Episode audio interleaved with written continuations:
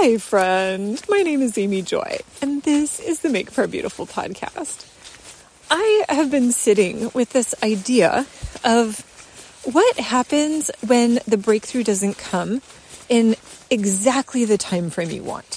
So in 2023, one of my dear friends turned 70 and then had this really beautiful financial breakthrough about two weeks later. And I mean, I was really happy for the financial breakthrough, but I was kind of like, are you kidding me, Lord? Like, why did it have to be two weeks later? I mean, it's like around the time of turning 70, but it could have been exactly, you know, like, ah. Anyway, these are the kinds of things that I complain about to the Lord. And so I have my own minor example. So I had my birthday in late January. And it was, how do I want to put this? Okay, so for the previous many weeks, I had a reminder on my calendar to bring or to ask Phil to schedule our car, my car, to go into the shop for an oil change. It had been since last March, so it was well overdue. we try to be good about these things, but that one was, that really got away from us. And so I had been moving this day by day on the calendar. And every night when I would move it forward one day, I would think, come on, Amy, how hard could this be? And finally, Phil was like, oh, do you want me to schedule the Jetta?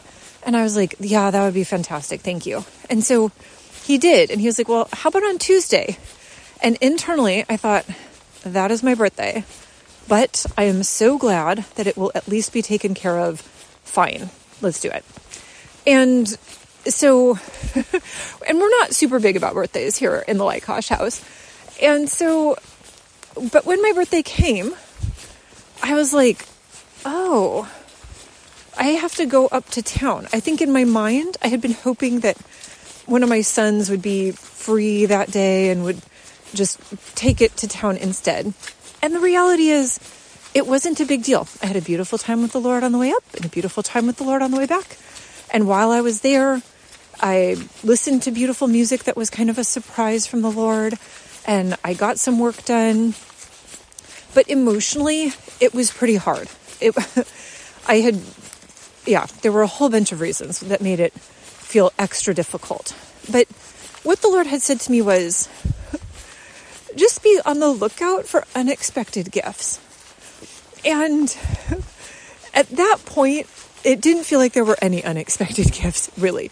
And that isn't entirely true. I had gotten some really beautiful emails, and then the beautiful emails continued to come all day long. And so it was truly lovely. But what was really special was the day after my birthday. My husband's work was taking the day off. It was supposed to rain and they didn't have a whole lot going on. And so my oldest son called and said, Hey, mom, hypothetically speaking, would it be okay if I came or if somebody from town came down? Because I think it was a birthday recently. And so my oldest came down bringing a stack of games.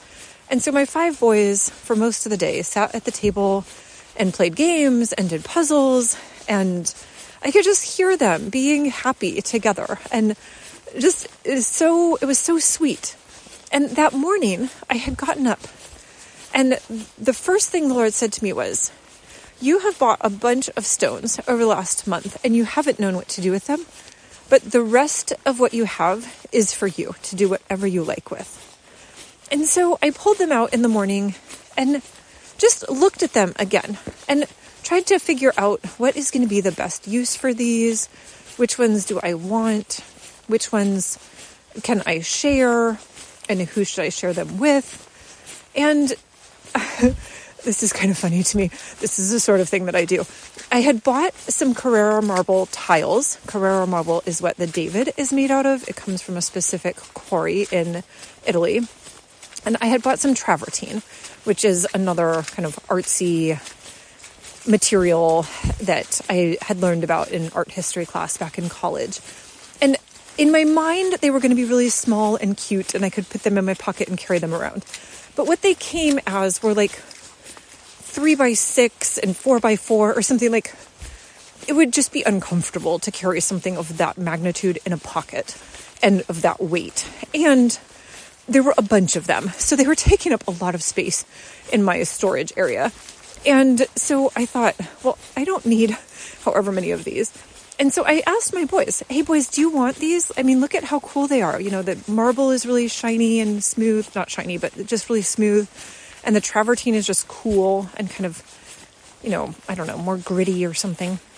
And they were all really excited about it, which I thought was interesting. And one of my sons said, Oh, I love rocks. And I thought, I have never heard you say that in the 20 years that you have been in my life. How is this even a thing? But I mean, lovely. And so then I was like, oh, well, I have more stones. Do you guys want more? And so I was sharing these with my boys. Um, and they would come and they would pick one. You know, here's a carnelian and a quartz crystal and a piece of sodalite and a piece of amethyst and a rose quartz and a mahogany obsidian. And so, and they would be like, oh, this is so cool. And they'd kind of compare them and we'd talk about their history a little bit. And and then I looked over, and one of my sons had stacked his two tiles to make a kind of display platform. And he had taken all of his new stones, which to me were kind of this. I mean, I liked each of them individually, but as a collection, I would not have thought that their colors really meshed. And he had made this beautiful display. I mean, like, I truly, every time I would walk by it for the next few hours, I would gasp because to me it was so magnificent. And I thought, oh my goodness, Lord, this is this is one of those unexpected gifts. Like I would never have thought, oh, here's these two random tiles that you were kicking yourself for buying because what are you going to do with them?